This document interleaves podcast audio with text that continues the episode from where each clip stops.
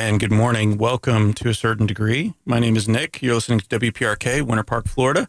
That was Meg Myers with Lemon Eyes from her album. Sorry. Sorry. I just like saying it that way. I don't know if that's what, what that was her intention to say it that way, but that's the way I'm going to say it. I think so. And so, hang on a second. Nobody knows you're here yet. You can't really. That's not right. So I have a very special guest today who is very ambitious in terms of her uh, wanting to speak up. Uh, Lindsay Thompson is here. Lindsay, thank you for coming on the show today and welcome. Thank you. Okay, there we go. That's be- much better timing. Uh, I'm trying to throw you off your game completely. I know you do a lot of radio. I know you do a lot of uh, live performances uh, with your own stuff. And so one of the reasons I want to play that song, obviously, is your handle is Lemon Hearted. Yes, it is. So lemon eyes, lemon hearted. I like it. I feel like any appendage, lemon arms, lemon legs, uh, we could just keep going with that as the theme. Uh, we're not going to do that. Good, because we were going to run out of appendages, I think. Well, Lemonheads is a band Yes. I could have Mhm. played, and there might be some other songs that I, I might do lemon wise, but we're going to get to know you first a little bit better. And Sounds so good. I'm not going to talk about lemons anymore. if or- it comes up organically, as, Yeah. like, as the kids say. or organic lemons. Yeah, absolutely. So we're going to play a game called 20 Questions. What we do here is we change it to confuse people. And I say we, I mean I. I don't know why there's this royal we that comes up every once in a while. So instead of saying yes or no, you're going to say young or in love. Okay. So young if you're for something, because what's better than being young? It's wasted on the youth, first of all. hmm Those, ugh, eesh, mm. Kids. and uh, in love because it's Valentine's Day tomorrow. Mhm. And what could be worse than that? It makes you feel sick all the time. You're exhausted. The butterflies in the stomach, I think, are indicative of other health related issues. I think so. it's all heart related as well. And so I have a very weak heart. I'll be honest with you. I do too. Yeah, there we go. I knew, I knew it. I, knew know. it. I, could tell. I told you. I think we were related, but Yeah. uh, so let's start. And what you're going to do, say young or in love. okay. Young if you like something, in love if you're against it. Okay. So this is happening in the Northeast, and you know we're not there. Blizzards. Mm-hmm. I guess I'll have to say in love, just because they're just not fun if you live in them. Right. It's fun to watch. Sure. It's fun to visit, maybe. Mm-hmm. So you could go, oh, look at all the snow. And because I still have family up north, when there are blizzards like that, they don't Uh, ever seem too worried. happy about it. Like Yeah, they can can't see leave their house or they slid off the highway or so. It's pretty to look at, but you don't want to be homebound for too long. Why do people even live there? I don't understand it. I don't know. All right. How about millennials? Um, can you be like in between young and in love? yes. Old and hateful. I don't know because there's good and bad things about that group. So I'll, I guess I'll say young. I'll be positive about it. Well, and I hate labeling people, but at some Yeah. point, there's always this idea that generationally, so I'm Generation X, hmm uh, the baby boomers hated us because we were young and entitled and lazy and slackers and all those other things that they came up with us. And we can say the same thing about every generation. Yeah. Because I think up until the time you're probably 25, you're not a fully formed person. Right. And it's very easy. I was talking to my nephew yesterday, who's 19, trying to figure out what he's doing, doesn't really care about class, and has all these ideas on how high school should have prepared him better and all these things. And I'm like, Valid points. uh, yeah, but I'm also, well, maybe you should have prepared better. maybe it's not on everybody else to take this. And so, and then I tried to remember, put myself in his position. When I was 19, I could barely tie my own pants. right. So I don't know how you got around like that, but Oh, it was not good. it was not good for anybody. Uh, luckily, it was Daytona Beach, so it didn't. oh, no one noticed. All right. So, how about voicemail?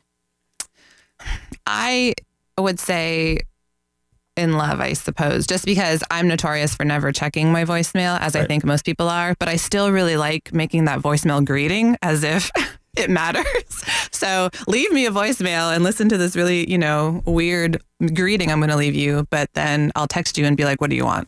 Nice. So you don't even do you listen to the voicemail before you text or call back? If I can't call back immediately and I'm able to listen to it, like if it's like a family member, because Sure, sure, they sure. don't normally leave voicemails. So then the heart starts Oh, beating you and you start sweating wrong. and you think something terrible has happened. But if I see it's a friend or something, I'm thinking they probably butt dialed me and that is not an actual voicemail. That's probably just like dead Noises silence. of yeah. yeah, driving. And now the stuff like phones, they try to, with my iPhone, it tries to tell you what the voicemail is. Like if you, does that happen on your phone? No, it translates it for It you. but it's always wrong.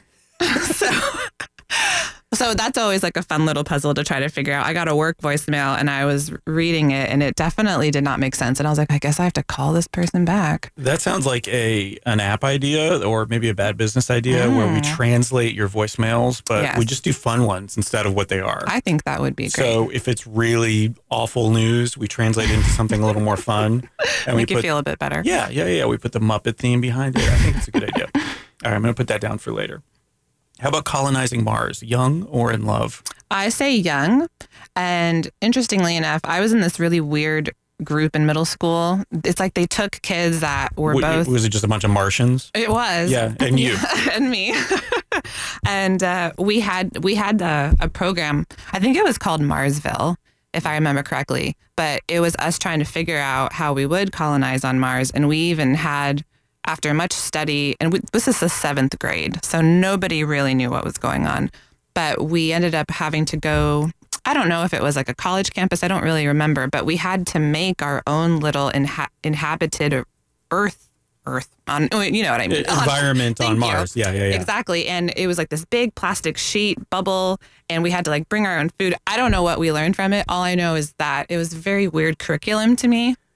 This doesn't sound like normal. So this was during the course of school at a normal school, right? Yes, absolutely. They weren't just Public pulling school. uh-huh, kids aside to do the special weird training with you. We were in a special program that Mm-hmm. Yeah, I it sounds think- like it. Yeah, for intelligent children. Yep. um, yeah, I don't really know whose idea it was, but it was definitely something we focused on for weeks. And Interesting. yeah, so I mean, yeah, sure, let's let's live on Mars. Well, It's yeah, because apparently you already went there. I did really. Yeah. It was beautiful. All right. So I, I think this is going to be a similar experience, but medical marijuana. I don't really have any thoughts about it, honestly. It's not something that I would probably use, but if somebody else wanted to use it to make themselves feel better, that's fine. So that's another like middle of Middle. of Yeah. young and Old love. and hateful. yeah. Okay, that's what we'll call the middle. I like that old Yeah. and hateful. How do you feel about Twitter? I like it. So okay, that's young. Okay. Yeah, young. Yeah. I think it's a great way to get uh, information, you know, false or or true. True. Um, and I just love how creative people are on Twitter. People aren't on Twitter to try to be like known or cool. At least I think most people. Mm. So they're kind of more free to express themselves the way they want to. If it that's with gifs or you know links of funny stuff or just being as clever as you can in that many characters. Um, I probably spend more time browsing Twitter than my other social media platforms. So Do you spend more time creating content for Twitter or is it just browsing? Definitely not creating content because I know that the lifespan of any tweet is, you know, is so Seconds, short. yeah. It's not really worth it for me to Yeah, sit there and like craft the perfect tweet. Yeah, yeah. Um, but I love seeing what other people put up there. and we'll dig into your social media channels because I, I find it fascinating. That's why I invited you on the show in terms thank of what you've done and what you're doing and, you know, sort of what your future plans are. So I'd like to talk to you about that so I can steal that later on. Uh, zombies, young or in love? That's um an in love for me. I don't really get it. So, so I think there's two aspects to it. There's obviously pop culture. hmm Do you want to go see a zombie movie or Never. uh, in real life? Do you want zombies to like a zombie outbreak? Uh, no, I'm not Probably not on that either. either. I don't like scary stuff anyways. You'll never see me go to a scary movie or watch one on TV. And zombies, I just really don't even understand. So So, what, what's there to understand? They they hunger for brains. exactly. So what's what's the point? Oh, that's okay. now that you put it that way. So, one thing I wanted to uh, show you, if I think I can bring this up here, is uh, they're talking about. Are you are you a sports fan at all? I mean, I I'm interested in certain aspects of certain sporting endeavors. That's a All right. Gilmore Girls quote, by the way. All I totally stole. That's nice. That's nice. So one of the things they're doing in the NBA is they're going to actually have a logo. They're going to start putting logos on jerseys. So I was trying to Oh, okay. bring up. So it'll look something like that. They'll have a Kia logo or a oh, Gatorade logo. oh, like logo. a sponsored logo. Yeah, sponsored logo on the oh, jerseys. Oh, That's kind of gross. Younger in love? Okay. Younger in love? I think I know the answer.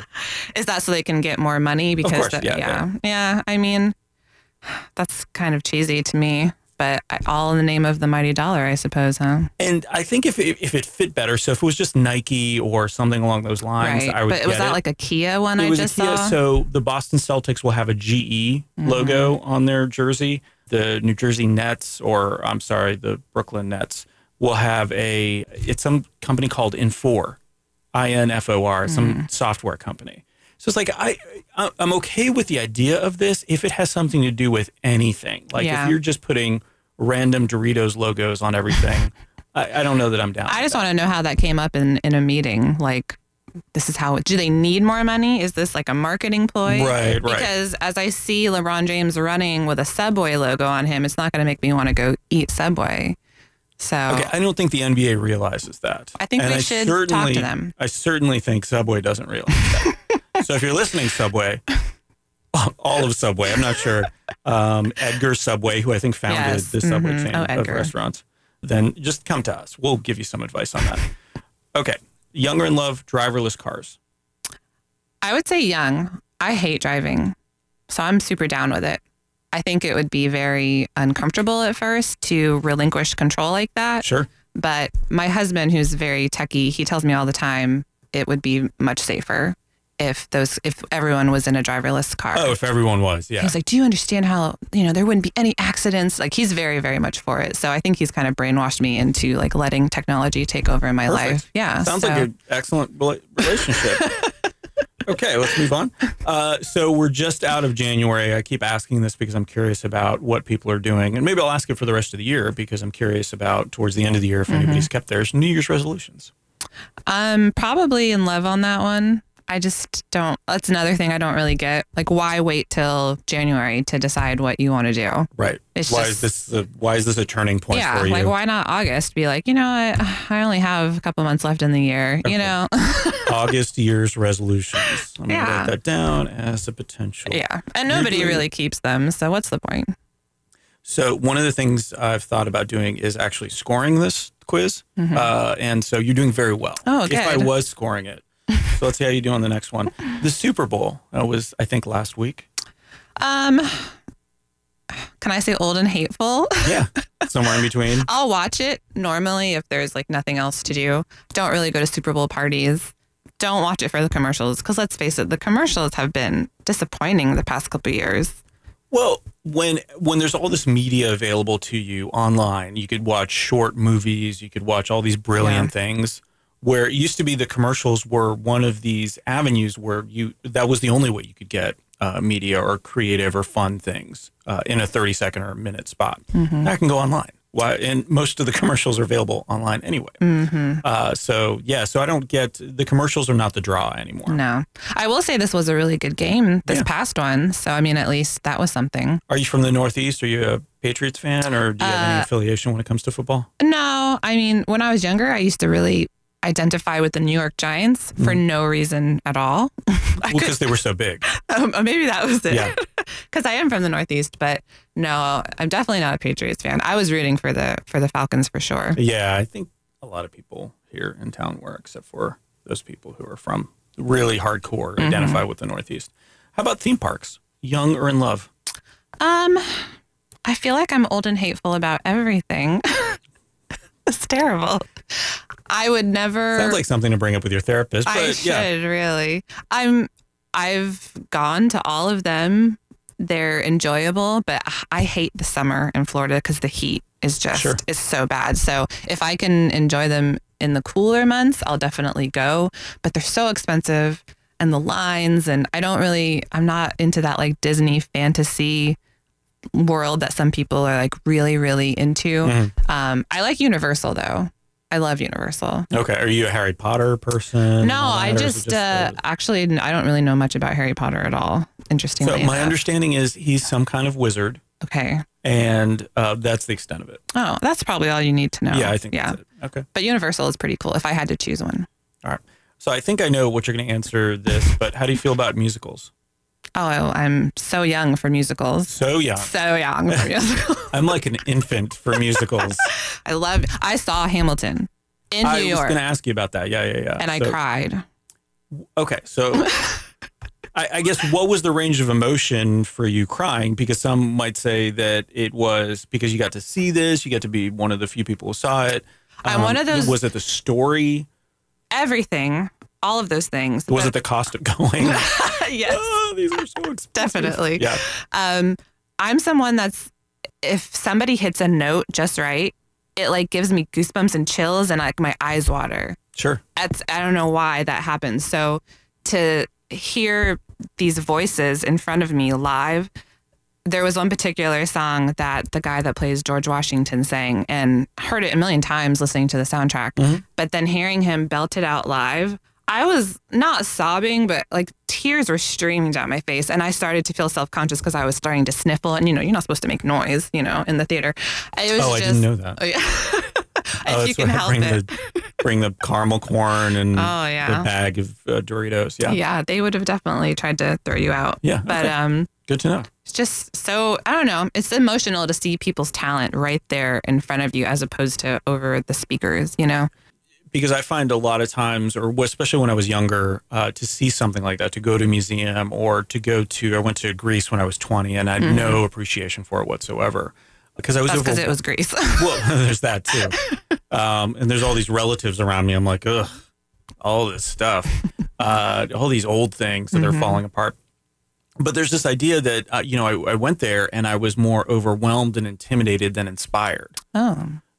And the last time I went to Europe, I went to Barcelona, and that was that's where it kind of changed for me, where I realized that I'm not just going and feeling small. I'm feeling like, oh, anything might be possible. Mm-hmm. And so I was wondering if that's kind of uh, approximately what you felt in terms of uh, being inspired by this beautiful music. Definitely. I think you you see these people that probably come from walks of life similar to your own that have had struggles similar to your own, but somehow they made it on this grand stage, a part of this man's genius, you know, musical and they're just up there singing their hearts out. And the story itself, you know, is is so interesting and inspiring in its own, you know, weird way. It does. Like it just gives you all types of, of feelings and you just can't really escape it. If you don't enjoy seeing live music, whether it's a concert or Broadway or or you know jazz or whatever it is, I don't know. I think there's something wrong with you. How do you even get inspired Yeah. at that point? What's inspiring you? yeah, Pokemon, you know. that's it. Uh, I- I'm not sure how you jumped there, but yeah, no, I'm with you. Uh, okay, so you did watch this last night. I, saw some of the winners this morning. I think uh, I don't know how to pronounce her name. Is it Adelaide?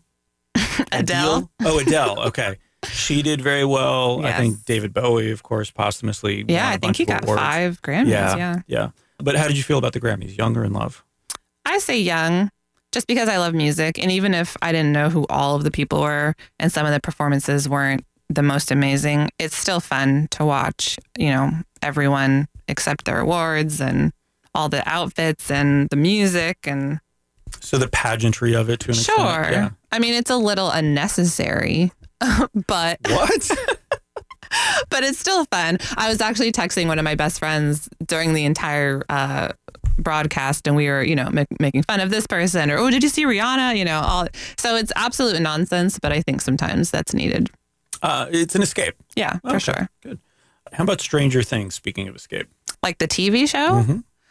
Um, I'm young on Stranger Things. I enjoy it. I actually didn't want to watch it because I thought it was going to be scary. Like Super I told you, I don't yeah. like scary stuff. Yeah. And then a couple episodes in, I was like, oh, and the theme music. So oh, good. man, Yeah. so good. Yeah. Um, I just love everything about it. How it it definitely feels really 80s, which is great. Being an 80s kid, I think the story is really interesting. I'm really excited for season two. I, I, hope. think it'll be good. I think I hope they keep the momentum up. Yeah, I think one of the challenges I was reading a story recently that they have reached out, the producers of Stranger Things have reached out to the producers of Game of Thrones because they're so concerned about uh, the leaks getting out there. Oh, so it's something along those lines. Yeah. And those kids are adorable. Oh, they're so adorbs. Yeah. Look at you talking like a young person. I know. I, just- I figured that's what they would say on the show, right? Because they're all young. Isn't that how they talked in the 80s? Uh, I don't remember ever saying adorbs in the 80s, but rad maybe. Oh. Remember rad? yeah, unfortunately, I do. So, speaking of that, Younger in Love, 80s nostalgia. Young, all the way.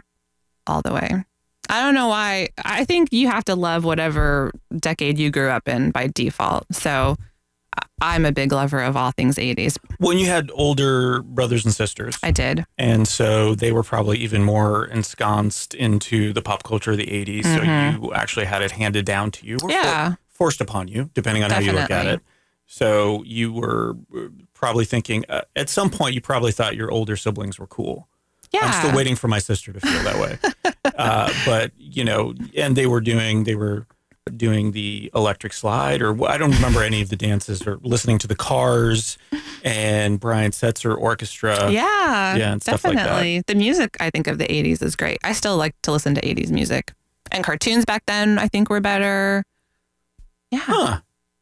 That's interesting. I agree with neither one of those statements. You don't like 80s music? Oh no, and the cartoons were awful. oh my gosh. Yeah. Well, see, you, but you were a little bit older in the 80s, so you were probably a little bit more like, oh, please. I'm, yeah. I'm, I'm an adult now. Oh yes, yes, that's what I was doing throughout the '80s.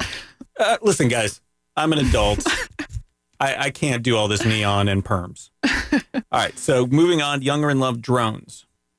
Um, I guess young, although they do creep me out just a little bit. because of they could be anywhere at any time filming you. Yeah. Okay, But if they want to that would freak deliver a package to me from Amazon, you know, I suppose I, I wouldn't shoot it down. how about a sandwich? Yeah. As long How as it's not saggy, soggy. So, good point. Uh, so, one of the other ideas uh, that we've talked about on the show as a bad business idea is therapy animals by drone. hmm So, you need a kitten for two hours. Is it in a box or is the drone just holding the animal? I would say I would not want the kitten in a box because I think you get a kind of a Schrodinger's issue right there. Because like, you know, I don't know what's in the what's in the box. I want the cat in a little harness, Okay. Tom Cruise, Lady Gaga style, like flying around. And actually, the drone could then lower it to me rather than the drone landing I think the. PETA people may not be down for that, but okay. but we can see. All right. We'll we'll give them a call on the next break. Uh, are you much into video games? Yeah, All right. How do you feel, or have you heard anything about the Nintendo Switch? I have. Now that's the one that you get Zelda with, correct? you can get Zelda with, and it's the so it's a Yeah. tablet with the controllers on the side. And You can take it with you and play the same game that you're playing on your TV. My issue with the Nintendo Switch is if they weren't re-releasing Zelda, would anyone care? No, So like, why would I buy it when I have many other consoles? I would only buy it for Zelda, which I think is is devious of them. devious in the sense that it's a company that wants to make money. Yes, yes. yes, you're right. Hmm. Yes. I mean, but uh, people will do it. Yeah, absolutely, absolutely. just for Zelda. But um, And I'm I sure love they'll video come games. out with other games. Yeah, but none are going to be Zelda. So they're like, we got you. All right, so Younger in Love, uh, Pac-Man. So Mas- Masaya Nakamura just passed away. He's the uh, founder of Namco. So Mm-hmm. one of the fathers, or he was uh, lovingly described as the father of Pac-Man. How did you feel about Pac-Man? I have always liked Pac Man. Whenever I go to the barcades here or anywhere else I travel, Pac Man's always the one I can play the longest for some reason. It's just kind of soothing to just keep on like moving the joystick left and right and up and down and getting the little are they pellets? Is that what we're calling them? Sure. And then as soon as those little I don't know, are those ghosts? I'm not really sure what anything in Pac Man is, but like when they start chasing you, you know, like it's kind of exciting. Huh. I don't know if that's a word I would have used. It is because you have to like really, you know, move the joystick around pretty fast and I don't know, it's a challenge. I like it. I like it. Pac-Man. I I, like it. I like it as video game therapy. I think you hit on that. Yeah. So it's a soothing and yet exciting thing. I can play it you. longer than like Donkey Kong or Sure. Burger Time, you know, so I'm all for it. Okay. And last but not least, cobbler, the dessert, not the person who works on your show. young. I mean, who doesn't want to eat cobbler? Now, is cobbler different than pie? Cobbler is very different than pie. Tell me how. Okay, so still fruit based. Mhm. So cobbler, I think, is exclusively fruit based, whereas pie could be other things like Oh, pumpkin, okay. pecans. Pecans? Is that how you pronounce that? Pecan? That's that sounds a little Pecan? bit. I don't know. Pecans. I like that. I think that a cobbler is almost like a uh, a pie that's just been kind of mashed up and then baked, and so it's kind of crusty You can tell I top. do no baking because I don't know the difference. You go to a lot of. I follow you on Instagram. You go to a lot of bakeries. That doesn't mean I know what anything is that I'm eating. All right, fair enough. You're just like, I what what do you suggest? I'm going to eat that. Thank you. That's where like the pointing comes in, like Yeah. caveman style. Just give me that. But I'll, yeah, I'll eat anything sweet. I have a really bad sweet tooth, Okay. so Good to know. all for So it. young on cobbler. Yep. That's good. Uh, let me just. That's an interesting thing to have on your list. Da, da, da. And you've done very well. I think you got an A on that. I'm glad that part is over. that was a lot of pressure. Well, now I got to know you a little bit better. We're going to play another song, and then we're going to come back and talk more about your blog, about what it is that you do when it comes to writing, your process, basically all of your secrets, okay. and so that I can steal them. I'll give them to you, but only you. Okay, great. I mean, nobody's listening, so that's perfect. And uh, if you are listening, this is to a certain degree on WPRK, Winter Park, Florida. Chet Faker on WPRK, Winter Park, Florida. That was gold from his album Built on Glass from all the way back in 2014, the olden days, if you will, 2014. Good morning. My name is Nick. You're listening to a certain degree. And I'm here with Lindsay Thompson. Lindsay, good morning again. Good morning. And I wanted to talk a little bit about your website, your social media presence, um, and a few of those things. So you're at Lemon Hearted Yes. on all of the major social media channels. Mm-hmm. And that's also your website, lemonhearted.com. hmm Can't believe that domain was available. Yeah, that's so weird. and uh, because it's uh, sour and sweet or sour Yeah. and loving. When people ask me where it came from, at first I, I honestly didn't know. The very lame reason is because my favorite color is yellow and I've always loved hearts. That's really lame. So then I kind of thought about it more and my personality is very, like you said, sweet and sour. Mhm. So I thought, well, yeah, like that makes sense. Or bitter, you know, lemon hearted, you know, it's sweet, but it's also a little bitter, which I think sometimes comes across in my writing a little bit, like a little bit, you know, like a little bite to it. Yeah. So we'll go with that. So, but did the because the the name of this show is to a certain degree, which Mm-hmm. is very complicated to describe. You're listening to a certain degree, which is actually accurate, but then the website is a little bit weird, and I try to explain it, and I have no idea how to do it. But I love the phrase Mm-hmm. to a certain degree, so that's why I called it that. Did that name just come to you one day, lemon hearted? You're like, yes. Or It's- was it, oh, it's available, so I'm going to call it that? I definitely thought of it before I saw if anything was available Yeah. because it was never necessarily my goal to even purchase a domain. That came much later. So as I was just trying to think of things that I liked that I thought were visually appealing too, from like a graphic standpoint, um, that's kind of how it came together. Like I think I made like a list of words and then just put them together till I felt something that I I liked and It rolled off the tongue. Spoke to you. Yeah. Yeah. All right. When did you start writing? for the blog, I, I think I started it, I want to say like in 2014, but way back in the day, Way just like we were talking about when Chet yes. Faker first conceived of that song we just heard. yep. And, uh, but it didn't really have a focus back then. I just knew that I had always really enjoyed writing. Nobody was reading anything that I was writing. I just liked it ever since I was school aged.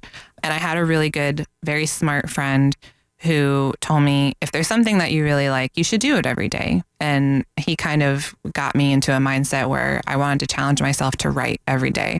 But the problem with that is what do you write about? So I started the blog not knowing what to write about. And it definitely went through weird phases of, you know, posting outfits, you know, like girls do. And, but then trying to like write something to go about along. the outfit. Yeah, and that failed miserably, and I felt like a tool. And uh, then I tried. Oh, I go to so many concerts. Like let's let's write Oh, about concerts. Yeah, Yeah, yeah. and I, I felt like that was a really difficult thing to to write about as well because there's so many emotions that you feel when you're at a live show. How do I express that that someone's going to want to read it?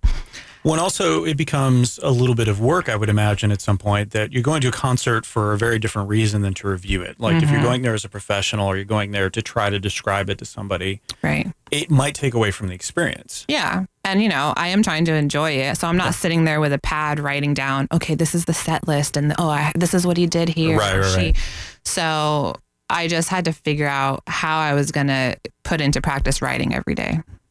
And so, how did you end up doing the reviews and the interviews? How did you start meeting people, or when did you decide to do something along those lines? It really came out of something I felt was lacking that I wanted because I, I do try to stay in tune to what's going on in the city.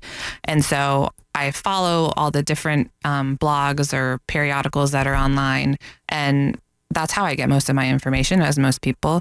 And I just felt like I would click on a link to get information, and there'd be like two sentences mm-hmm. or three sentences or and I would feel cheated. Honestly, I would feel like clickbaited. Is that a thing? Clickbaited. Yeah, okay. Absolutely. and it's so, like catfished, but with yeah, yes. with that sort of thing. Exactly. So that's kind of where I had the idea of, you know what, if we as a city are going to start touting buy local, support local, all about community. That's the word I hear forever community. I want to know who these people are in the community that are doing great things or opening up businesses. And that's when I had the idea to kind of write about them. I really didn't know what I was doing, honestly. And the first people that I reached out to was a coffee shop that was opening in Mills 50.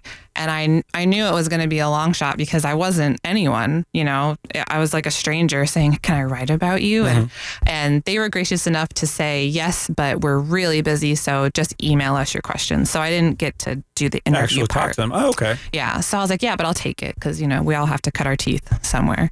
And after that, um, I finally booked my first interview with a local baker.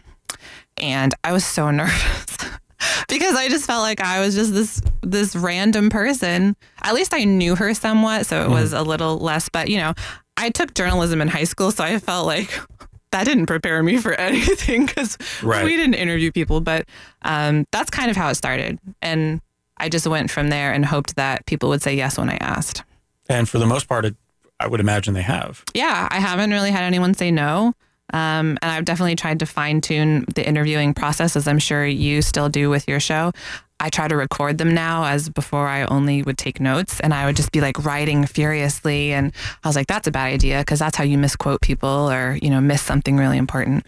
Well, that's how it's it's also more difficult to have a conversation if you're trying to write notes about what that person just said or get a quote or something mm-hmm. along those lines. Yeah. And if they're comfortable enough with you recording it, uh, like now, sure. Uh, then you can actually get and just have that conversation and have a much more organic experience. Absolutely. Much more lemony experience. Yeah. Lemon fresh. You're using this too, though, as a jumping off point for people who might hire you as a freelance writer or something along those lines. So yeah. you're doing this, you you don't make any money off of it. Mm-mm. You're not doing this as a paid poster or no. any of those things. Uh, is that something that you've looked at? Is that a very conscious decision that you've made to say, look, once you start going down that path, is it, you know, the slippery slope? I have definitely made a more conscious decision to leave any type of monetization out of it. Number one, because I because my background is marketing and I'm very familiar with digital marketing and you know banner ads and all that nonsense. Uh, they're very messy to me, and I wanted my website to just be very clean. Mm-hmm. So as soon as you start putting ads on stuff, it just kind of cheapens it, in my personal opinion. Yeah, um, also, being from that world, it's very hard to really know the ROI on those things. You know, just because someone clicks on it, what does it even what does it even matter? So I just didn't want to be in, in that space. And paid posts to me, you know, everyone can do what they want to do. But to me, it's another thing. It's like, how am I touting supporting local businesses, but if they need something, I'm going to charge them. You know, to me, it's, it's just, it's not my jam, as the kids probably never said. never ever said. So thank you for, for bringing that up. Let me ask you this because I think that it's, it's interesting that you just said, okay, I'm just going to start. I don't know if this is the right way to do it. I don't know if this is the, the right uh, direction. Uh, but I know I need, if I'm going to get better at writing, mm-hmm. then I need to do it every day and I don't know if you actually write every day or Mm-hmm. uh, you know how often you do that. How what advice would you give? Would you give that advice to somebody else who's looking at?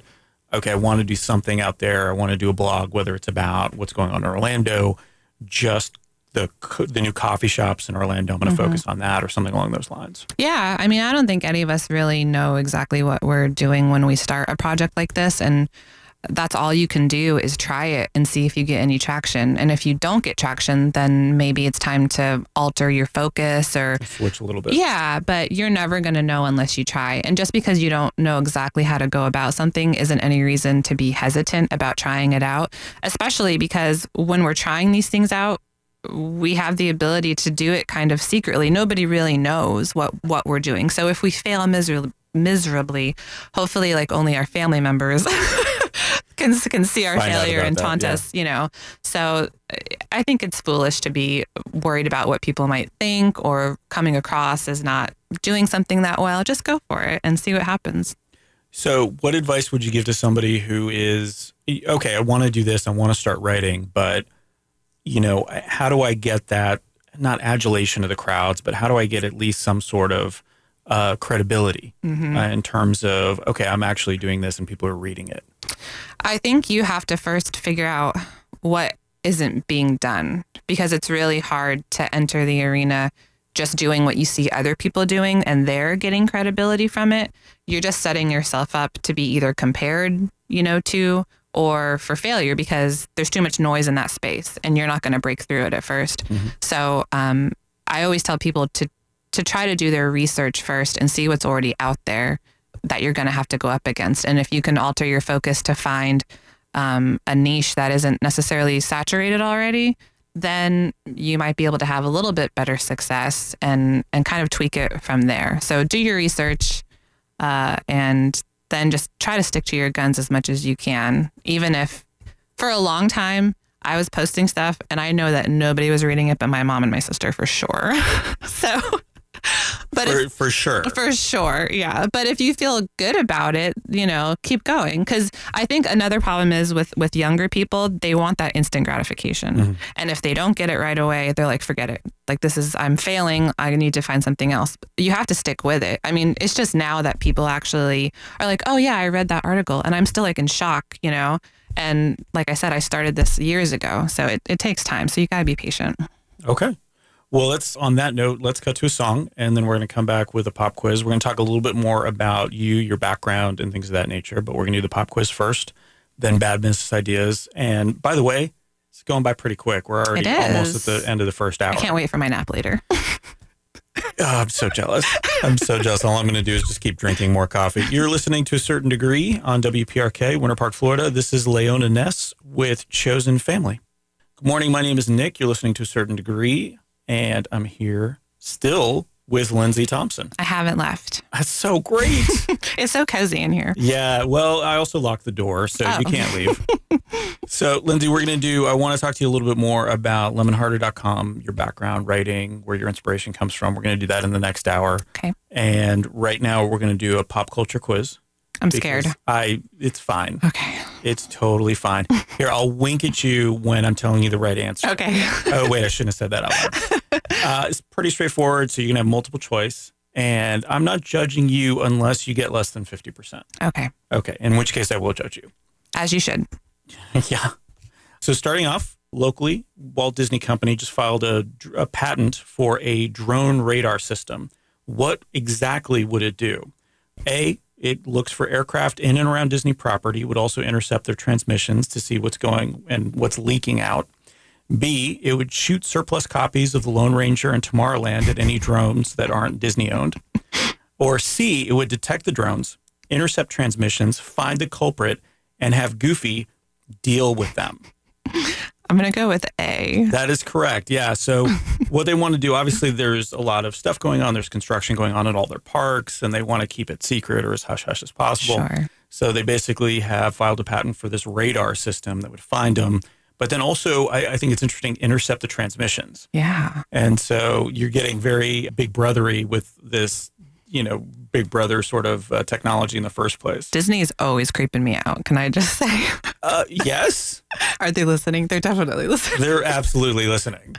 Yeah, I think we can guarantee that. Is there any particular reason that they're creeping you out? It's because they have talking animals, or It, it would take a whole other segment to talk about. okay. well, we might come back and do. Okay. All right, let's move on. Uber is being sued in France over a software issue that they had with their uh, their app. What was the bug in their system? Was it A, drivers were being encouraged to drive on the wrong side of the road because it's France, so they were, you know. B, notifications were being sent even when somebody logs out, uh, which in this case allowed a woman to find out her husband was lying about his whereabouts, leading to their divorce. Or C, their self driving artificial intelligence, because they're working on uh, self driving cars, tracks rude French people and then hits them with the car. As much as I would love C to be true, I'm going to go with B. that is correct. So the man in question uh, was trying to cover his tracks by logging out of his app, thinking that the notifications wouldn't go out because apparently they'd one app for both of them. Uh, they still went out, and he's suing Uber for $48 million. Gosh, technology will always get you. And being dumb will always get you as well. The combination. Yeah, uh, get cash out and take a taxi. Not that I'm condoning. it. Uh, the New England Patriots just won their fifth Super Bowl, Boo. and they're looking ahead to number six. To that end, so they're big on trademarking phrases. Uh, what is the phrase that they're trademarking for their sort of quest for a sixth championship? Is it A, let's talk about six? B, six degrees of Patriot Nation? Or C, blitz for six? What was C? Uh, C is blit, blitz for six. I would say blitz for six. Yeah, that is correct. Because that football word in there. Right, and it almost rhymes. Yeah. I do. I did want it to be. Let's talk about six. That would almost be too good that we would Yeah. be surprised. You're not a Pats fan. I'm not really a Pats fan either. But they they are very aggressive with trademarking things. Yeah. So they filed some other trademarks right before the Super Bowl. They filed for "Ignore the Noise," "Do Your Job," and "We Are All Patriots." Now, if you really dislike the Patriots, which I kind of do, Yeah. they just were awarded trademarks from nine years ago, which was 19 and 0 and perfect season, which obviously they didn't get because the New York Giants, your New York Giants, mm. which you're a huge fan of, Yes. destroyed their chances That's of why I that love them. season. Didn't even know that, but nice.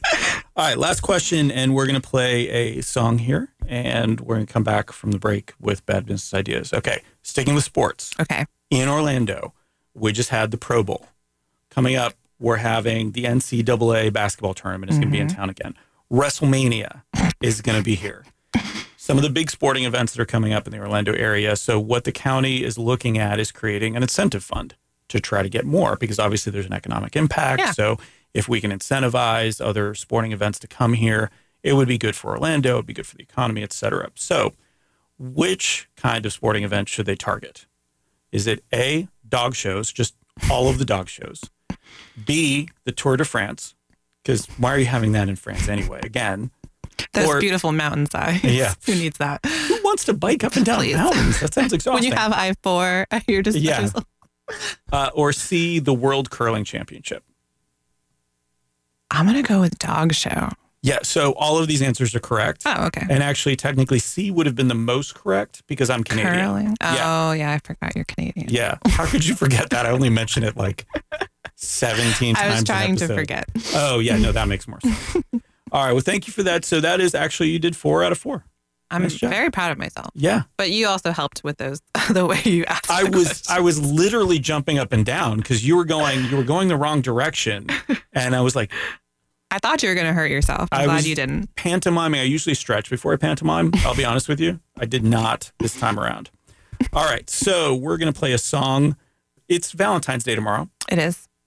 from what I understand, and one of the songs I wanted to play. I love this music video. The song's okay. The song's pretty good, but the music video is great. Basically, it's uh, called Genghis Khan, and it's a it's a love song. And in the video, what they did was they took the old tripe of the super spy and the evil genius, and they had those two guys fall in love in the video. So if you ever get a chance, this is Miike Snow, Mike with two eyes. I'm not sure how that happened. Uh, Genghis Khan, watch the video, but here's the song on WPRK, Winter Park, Florida. Lianne La Havas on WPRK, Winter Park, Florida. You're listening to a certain degree. That was her song, What You Don't Do, from her album Blood, 2015's Blood. I, I mean, it's from 2015. That's a weird way to say words in that order. Good morning. My name is Nick. You're listening to a certain degree. My special guest this week is Lindsay Thompson. Lindsay, thank you so much for being here. You're welcome. You got an hour left. We got so much more to talk about. I'm excited for the for the ending hour. I'm not sure that that's a compliment on any level. I'm excited for the end of this experience because You know what I meant. it'll mean it's over. Uh, okay. the well, great. final hour is Thank that better? that. Uh, no, The best hour is that uh, better? uh, you're getting there. Okay. I think the, the hole you've dug is, is pretty deep. Terrible. So let's let me dig some holes for myself here. Okay. Let me tell you about some of my bad business ideas I'm ready. because that's what we do uh, in the second hour of the show.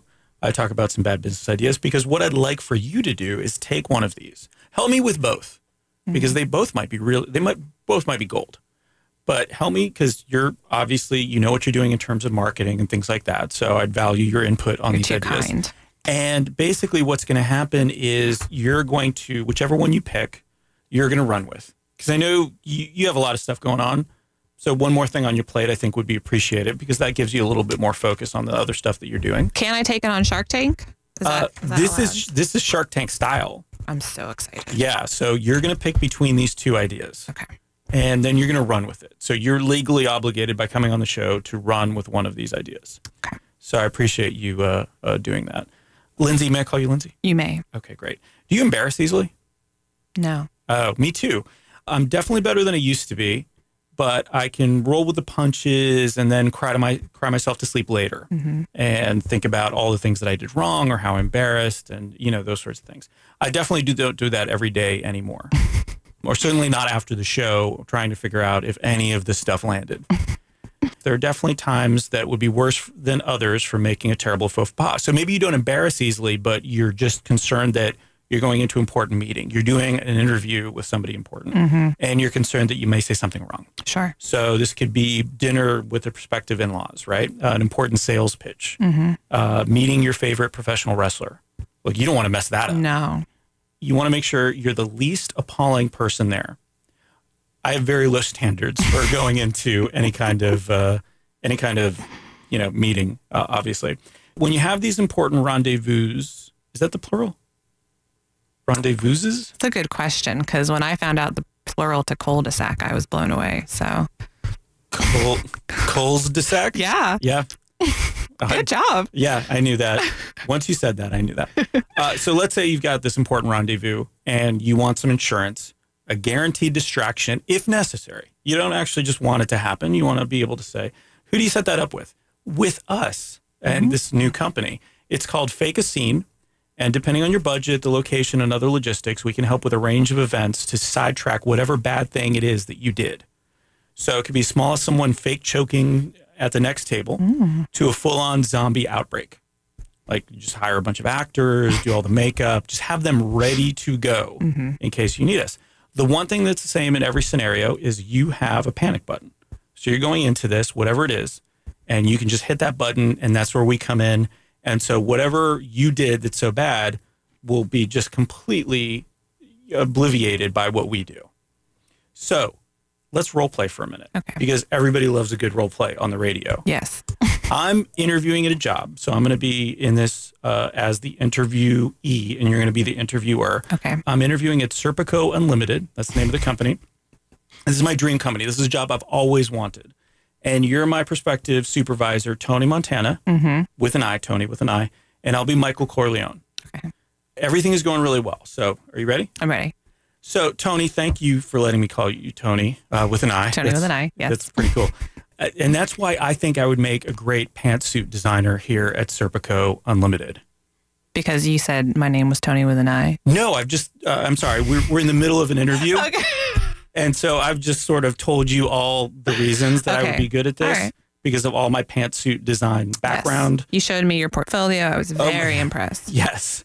And, you know, you've talked to some of my references, and you may have heard about the embezzlement issues that I had at my last company. hmm And uh, that's fine. Th- There's nothing bad will happen here. And scene. Okay, so see, what happens right there? It was awkward. It was because- awkward because I talked about embezzlement and I had no out. Yeah. Like I shouldn't have mentioned embezzlement. I don't even know why I did that. Yeah, you blew the interview. Okay, so let's do it you? again, but this time with uh, fake a scene Okay. firmly ensconced somewhere in here. So, Tony, thank you again for letting me call you Tony. That's why I think I would make a great pantsuit designer at Serpico Unlimited. All those reasons. Are we going to do the same thing again? Or are you just not going to talk at all, Tony? I'm so happy that you came in today, Michael, and showed me your portfolio. Thanks. And all my references are in order. Uh, I think you'll find that the embezzlement issues that I had at my last job were kind of overblown. Oh my gosh, button press. Button press. Yeah. And did I say embezzlement? Oh my gosh, look out the window. Is that your car? It's on fire. Oh man, my car's on fire. I don't even know what you just said. And scene. Scene. Yeah. Mm. Good idea. Yes. Fake a scene. so I was trying to come up with a tagline for it. You might be able to help with this as well. There's no you in embarrass. How about Y O U. when you have to fake it to make it? Oh, I like that. You like it? Yeah. All right. You're uh, see. what do you think? Any questions about that idea before we go on to the next one? Now, depending on my budget, is there a small amount for a small fake scene? And Yeah, yeah. So I can it's, scale it's all it. customized Okay. to the person. Like the Mhm. only thing, like I said, the only thing that's consistent is the panic button, Okay. and it could even be an app. Down with it. Yeah, and so you. Just I've needed that in my younger years. Oh, I still need sure. it. I Yeah. still need it. Yeah. I'd just like to have like we could call it Uber distraction too, and then you just dial up the Uber distraction. My Uber's here. I Gotta go. Okay. Second idea. You ready? Any other questions on no, I think you've that? done a good job explaining it. I've really uh, beaten that horse. Okay.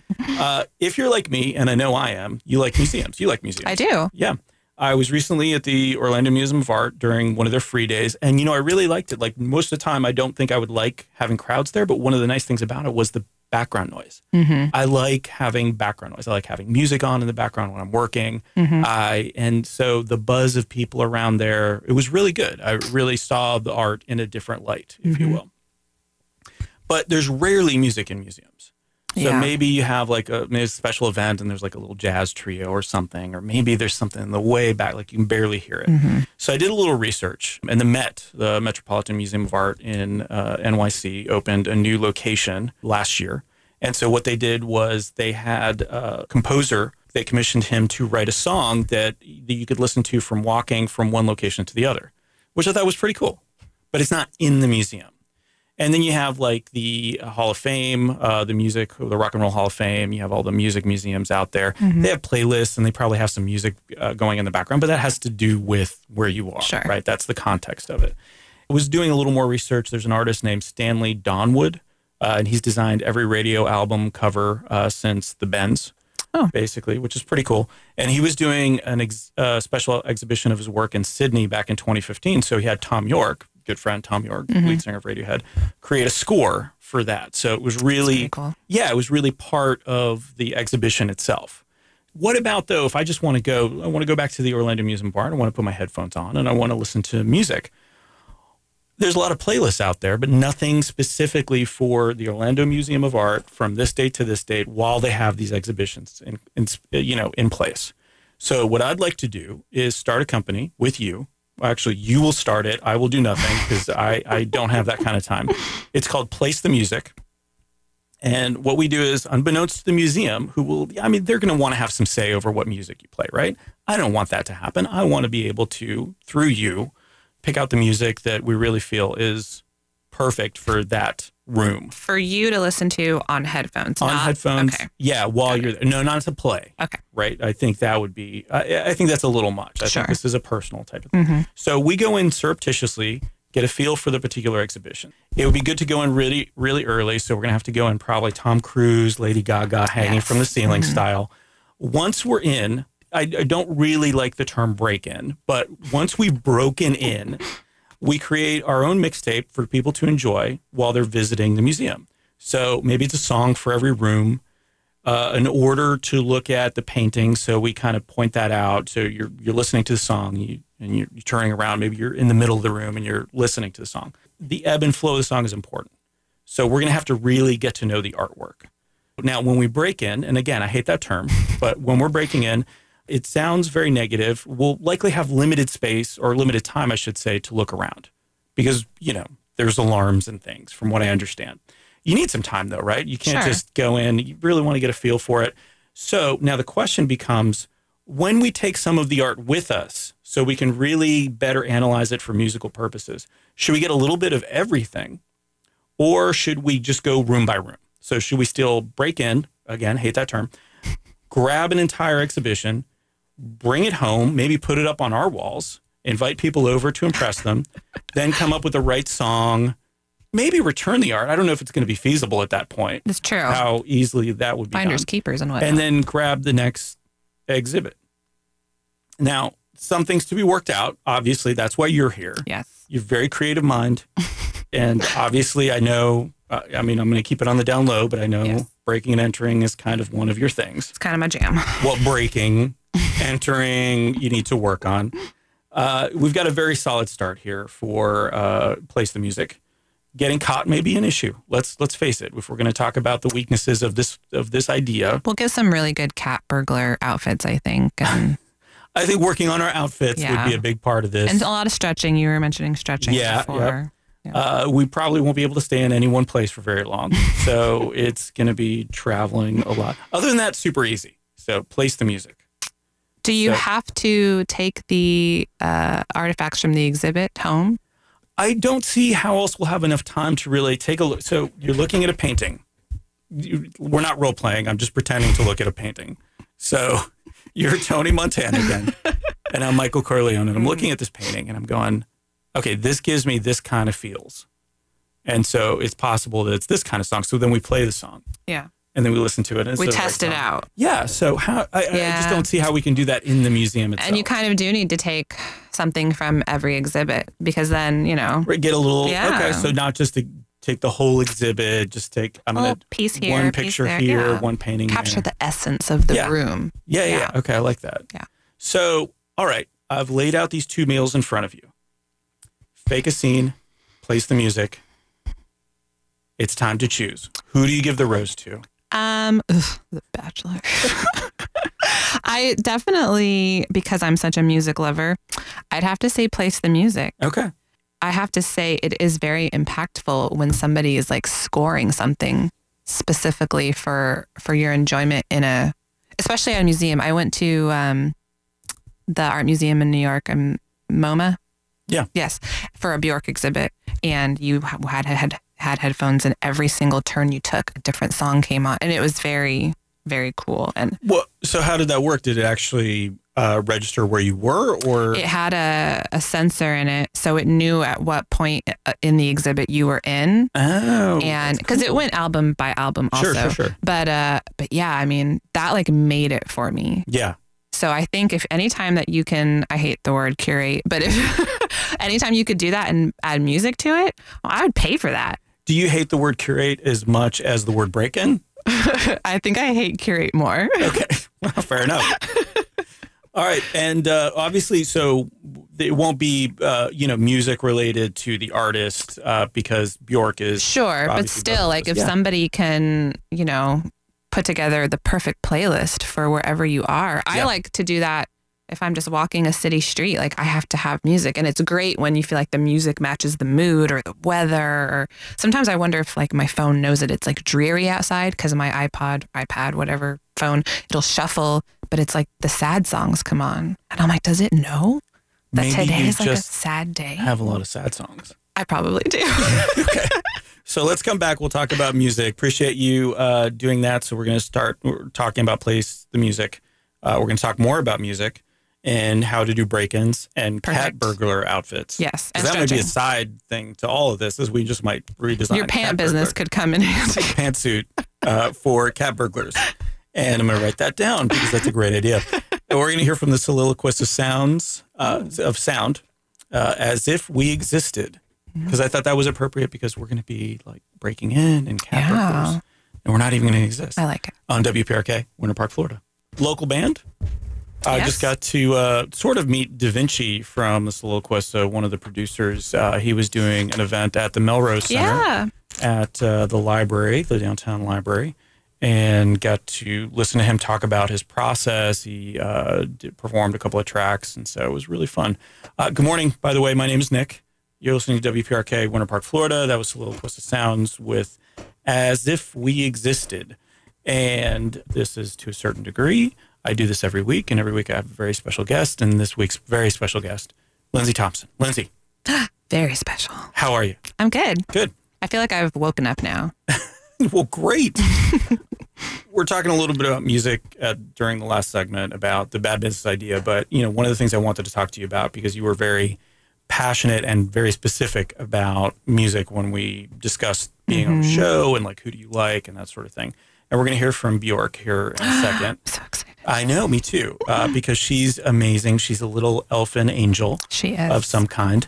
And I don't fully understand people from Iceland because I think they're all like that. Yeah. You've got to assume that they're all I think so. really awesome singers and amazing because there's also Sigur Rós. There's also a bunch of bands Yeah. from uh, uh, from that away.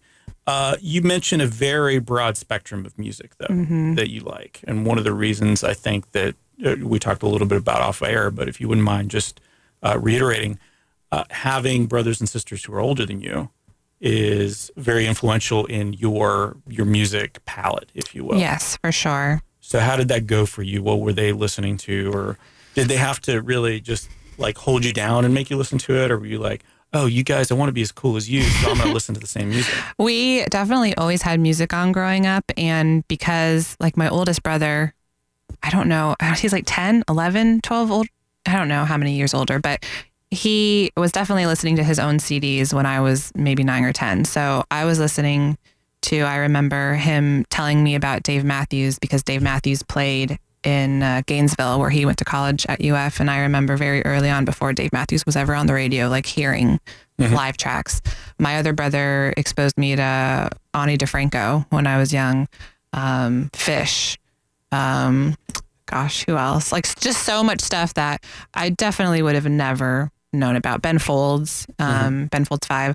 So I definitely credit most of my musical knowledge to them. And then as I got older, working in music stores, my dream job was remember Virgin Megastore. Remember like the DJ booth, like up Yep. top, like that was my dream job. So can I tell you, I actually worked there.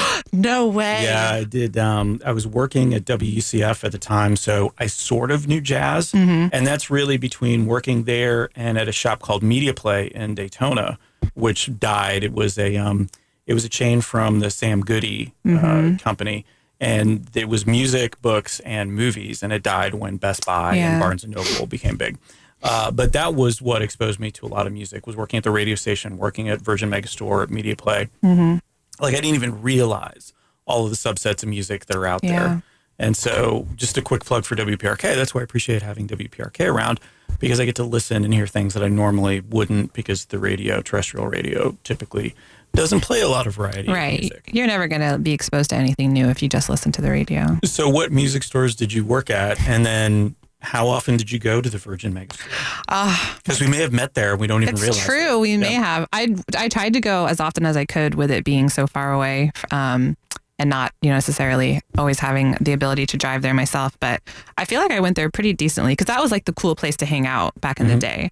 Um, but I worked at a disc when it was jockey. called Pleasure Island. Yeah, in downtown Disney. And you I didn't try even to realize- sneak into the clubs. I didn't even realize they, they changed the name of it. yeah, like Disney people kept talking about Disney Springs, and I'm like, oh, is that new? Where's that? yeah, whatever Yeah. that means, Springs. But um, I the West Oaks Mall in Ocoee. Mm-hmm. I worked there um, in the disc jockey. That was the name of this of the store. That that was my high school job. Uh, That's is that a real place? I don't think it exists anymore. Okay. Was it like a knockoff chain? there, you know, it may have been. It may have been, but it was a pretty legit music store. Okay. Um, at the time, and then uh, I worked at a place called CD Warehouse. Yep. I don't think those exist anymore No. either. Um, but those are my favorite jobs because people would come in and they would just ask for stuff off the radio normally.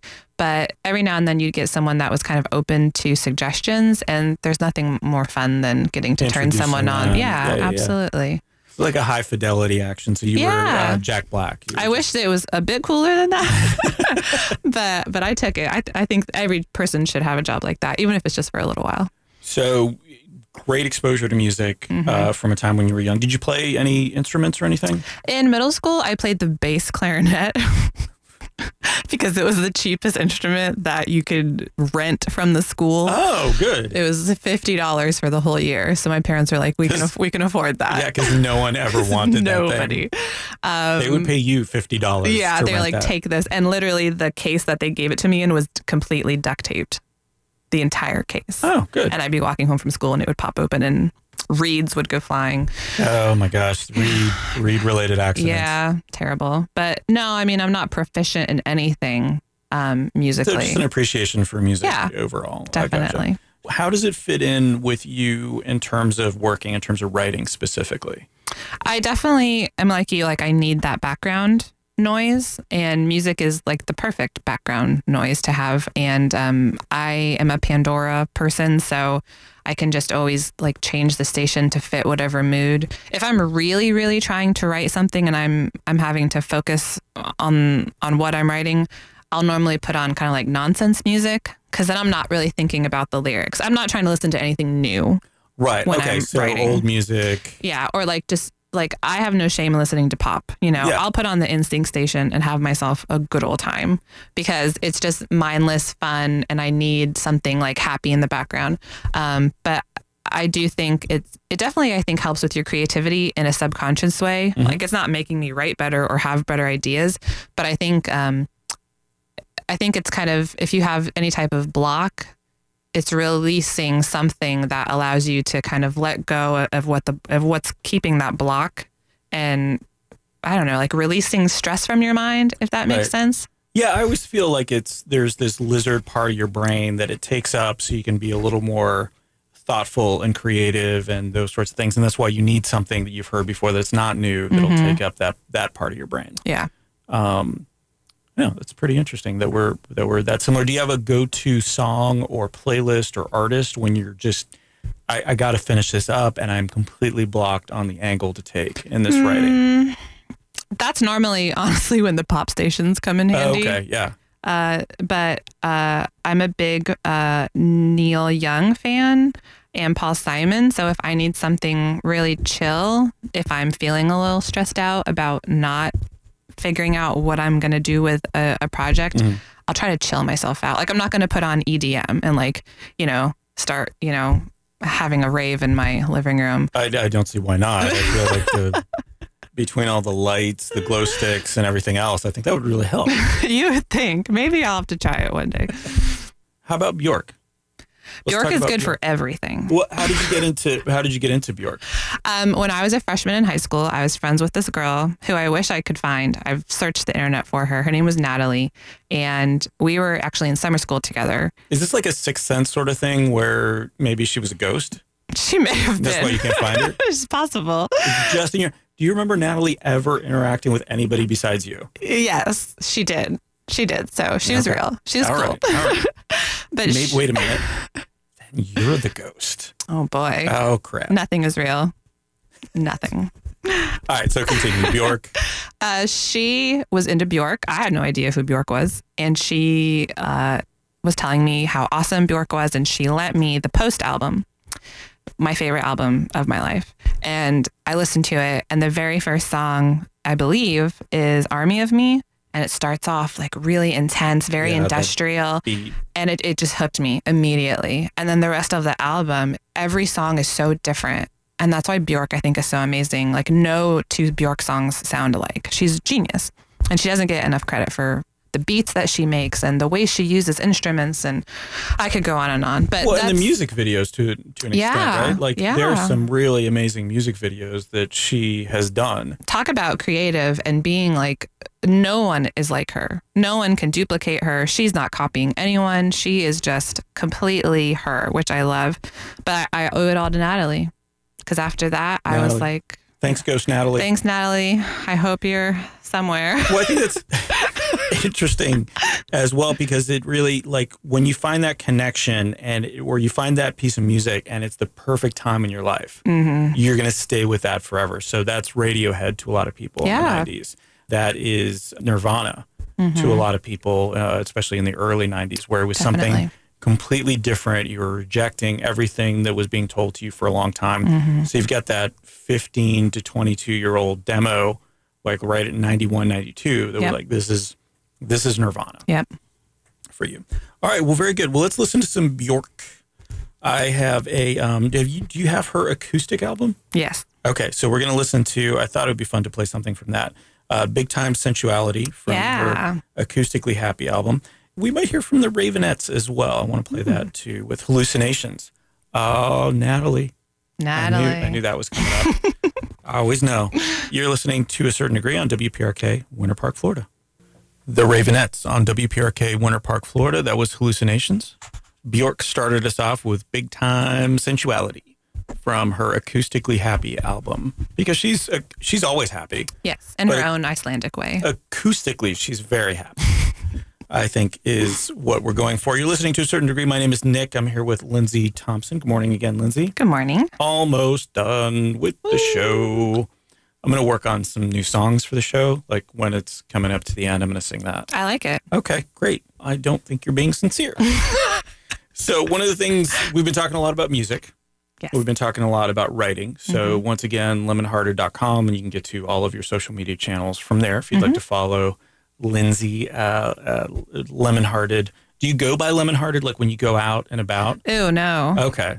That's not like your hello. I won't I'm even tell people. lemon hearted. It's terrible. No. I am Lindsay. if you happen to know Lemon Hearted, that's fabulous. There's two more things I wanted to talk to you about, and I hope we can get to both of them. But one of the things I wanted to talk, and I talked to pretty much all my guests about, is sort of their education background. And I came at it, you know, I think pop culture kind of tells us, especially when it comes to this college pathway, is that you have to go at 18, mm-hmm. You have to be done by 21, 22, you got to be done in four years, or else, you know, you're, you may not get far in life. And I find that to be wholly inaccurate. But it, it affected me because it took me eight years to get my bachelor's went to four different schools. And so i always have this looking back at it i have these regrets. But a lot of it has to do with ah, you know i wish i had taken more time in many cases because i got out of it you know I, I it took me a while and i didn't go to just one school so i don't feel an affiliation to any school Right. which you know you're supposed to feel right like um, a gator or I'm a this or a that. and then uh, you're supposed to have this network of people, all these friends that you made. It's supposed to be one of the best experiences of your life. I don't have that. I Yeah. I can count from all four of those schools. I can count on one hand the number of friends I still have from that. But I graduated with no debt. I have a great network anyway because I was working. I was out there. I had a bunch of great experiences that I could take advantage of. Yeah. My only real regrets are I didn't travel more and I didn't write earlier. Mm-hmm. Like I feel like I was just 96, 97. Like there wasn't that internet outlet at the time. Yeah. So I didn't know what to write for, what to write about. Mm-hmm.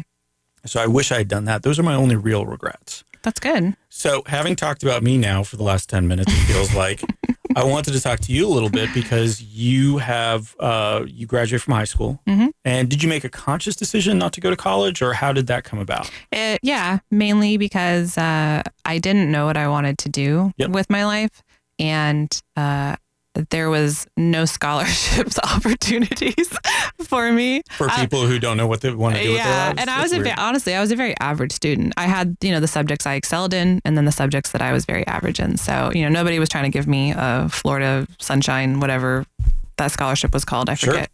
Um, Nobody and- was giving you Florida sunshine. I get it. yeah. Where the best sunshine. Um, and my parents, you know, one of five kids, they're not paying for any of us to go to college. So I was just like, if I do this, I will be saddled with debt and I don't want to have to do that and still not know what I'm doing. So I just went straight to work from high school. Where are you now in terms of where you want your career to be? What's your what is your career path, and what advice would you give people? So we talked a little bit about, uh, and the and the phrase now is hustling, right? You have to have a side hustle. You have to always be hustling. You're looking for clients. You're doing those sorts Mm-hmm. Yeah. of things. Um, I mean, I'm pretty happy with how things turned out for me personally, but I, I think it really depends on the person. Like, I definitely am, am a believer that college doesn't equate success. You know, it's it's up to the individual and and their drive and their tenacity to to figure out what the path is they should take and then once they're in it what what they're going to make out of it because i had several different jobs in the corporate world and i was always making myself available because i knew I- was going on interviews and taking jobs without a bachelor's that I figured people were going to look at me a little bit like hesitant, I guess I would say. Um, but knowing that, I knew I had to hustle really hard in those corporate jobs to to rise without that degree. So that's what I did. I I always made myself available to the people above me. Hey, you know, what do you need? That way I could I could learn more on the mm-hmm. job. I was never satisfied with whatever position I was in. I wanted more.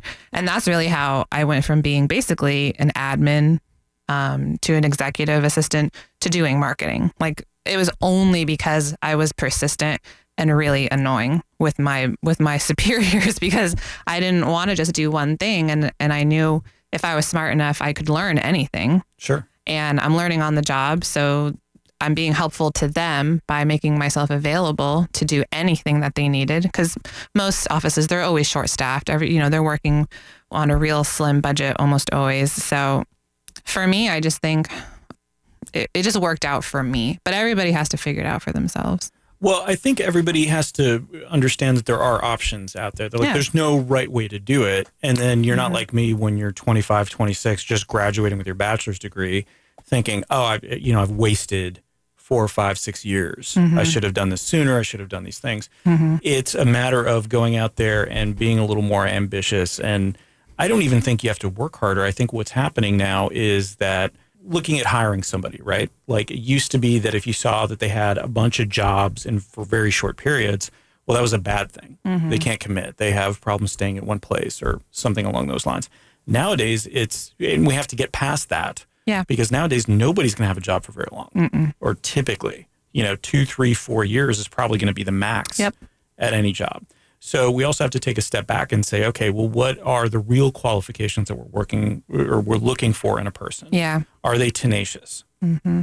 Are they, you know, someone who we can really trust to take this and run with it? Yeah. Uh, because I think that uh, giving people that responsibility is tough. So you try to make not necessarily an excuse, but you try to say, well, obviously, if they have a college degree, then we can give them more responsibility.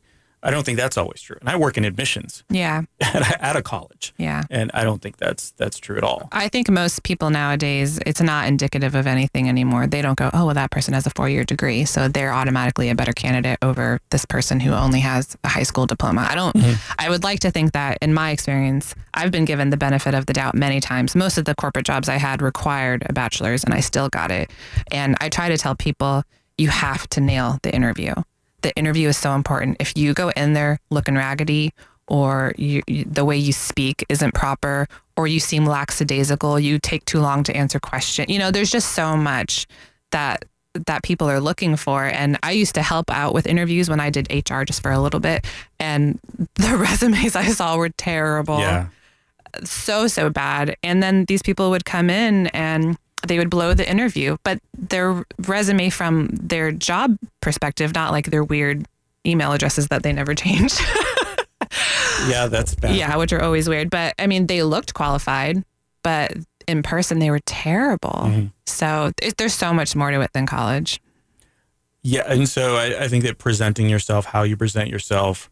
So taking it back to online for a second, uh, I think that one of the things you're doing is by doing lemonhearted.com doing your blog. Obviously, you want to, you're looking for writing jobs, but you're not doing something that's just a portfolio of your past work. You're showing that you can be creative. Yeah. That you can go out there and get stuff and that you understand social media. Mm-hmm. Right. And I think that's important. So I think that looking at that, there's no degree in that. There's no, right. you don't get a college degree in understanding all this and being able to write and find an audience and evolve it over time and, and learning those things. Yeah one of the things I find interesting, and we talk about this with millennials, so this is kind of off topic a yeah. little bit as far as college goes, is that the the lifestyle they portray on social media is very different than their actual lifestyle. Yeah, very much. So we we saw that come up with the elections, you know, to a certain extent because you surround yourself with people who believe the same things, right? Then you obviously think your candidate or whatever is going to win. Living in that bubble. Yeah. And so I think that you had uh, I can't remember if what uh, what uh, venue it was on or what social media platform it was on, but you had uh, a comment about that in terms of you know somebody came up to you and they say, "Oh my gosh, I wish I could live your life." Yeah, it's like this is the life I put up. Right. This is not my actual life. Yeah. So how do you or how would you advise people to try to balance that out? Because I think you also have the other side where you might be oversharing. Sure. Okay. Maybe there should be like a cooling off period before you post Yes. on social media. I mean, there is that balance between wanting to make your content look appealing, but also it still being realistic. You know, like the people who they travel nonstop and everyone's scratching their head and they're like, how is this person traveling the world? You know, like what is their life? Like who does that? And and they can do whatever they want, but it does leave that that taste in your mouth. Like, is that real? So, you know, I mostly post like food and coffee. So, if anyone was going to think my life was amazing, it's probably because they love to eat as much as I do. um, but yeah, I, I think. I think the content needs to be appealing in the imagery, but then I think you can kind of reel it back in with the captions that you write to let people know this isn't necessarily like real life. I don't eat out every single day of my life. I don't, you know, take pictures in front of colored walls every day. Like I have other things I have to do, but it's a hard balance because people are bored by most of the mundane stuff. Mm-hmm. But then if you only post the fantasy looking things, then they could get angry at you. Like, what does that person do? So it's Yeah. so it's difficult. Yeah, I mean that's why I had you on is because I was looking at your your feeds and I'm like I'm so angry at her. I want to have her on my show. I've got to have this Just so person I on can my yell show. at her. Yeah. So, okay, lemonhearted.com Mhm. is where people can go to learn more about you. And really, I, what it's not only learn about you, frankly, it's learning about Orlando. Yeah, absolutely. Because I think the main uh, point of your content, especially the more recent stuff, is what's going on, what's interesting, what's new, Mm-hmm. and what's the story behind it. Because I think that's something that's so much more compelling than uh, where to shop or, or those sorts of things. It's who's making this jewelry yeah. or who's made this croissant and why do I need a croissant right now? And why am I starving? Is it because I'm talking about croissants? I think so. Yeah. What's coming up for the website or anything else that you're doing? You know, I definitely struggle with keeping the content interesting and, and new. So, um, so that's a great question. I'm going to keep on um, interviewing people. I'm just going to try to find. I it's terrible because I try to focus a lot on females. If Mhm. you've noticed, I don't talk to a lot of men. I'm deciding whether or not I want to start kind of bringing a male aspect into it, or if I want to keep it like you know the sisterhood, because I I do think there there is a lot of issues with being a female in business or in life. I think there are a little bit. It's a little harder. Right. Well, it's an underrepresented Right. population. It's typically harder for a number of different reasons. Yeah. Um, that we probably don't have time or Yeah. the energy to get into right and now. And so that's why I focus a lot on finding women as opposed to men. But I'm that doesn't mean I don't care about what guys are doing in the community. I just try to help my sisters out. So that might be something I, I tinker with. And I'm anytime a new place is opening, I love to check it out and write about it if it's worth it. So that kind of always gives me something because Orlando's growing really fast. A lot of stuff is opening here and there. you're not going to suffer from a lack of content. I hope not, because I do worry about that. But uh, you know, sometimes I have like ideas in the shower when I'm listening to Bjork, and and that's how things come up. So it'll just always be free flowing. I think. Well, very good. So lemonhearted.com, and then we'll have this interview up on my site. I'm sure you'll mention it on your social media I channels will, as I well. will. My site is to certaindegree.com. We're going to end it with another lemon theme song. We started out with Lemon Eyes from Meg Myers. Uh, this is the National with Lemon World. Because isn't it? It is. It's Okay. just a lemony world out there. It's lemony fresh on WPRK, Winter Park, Florida.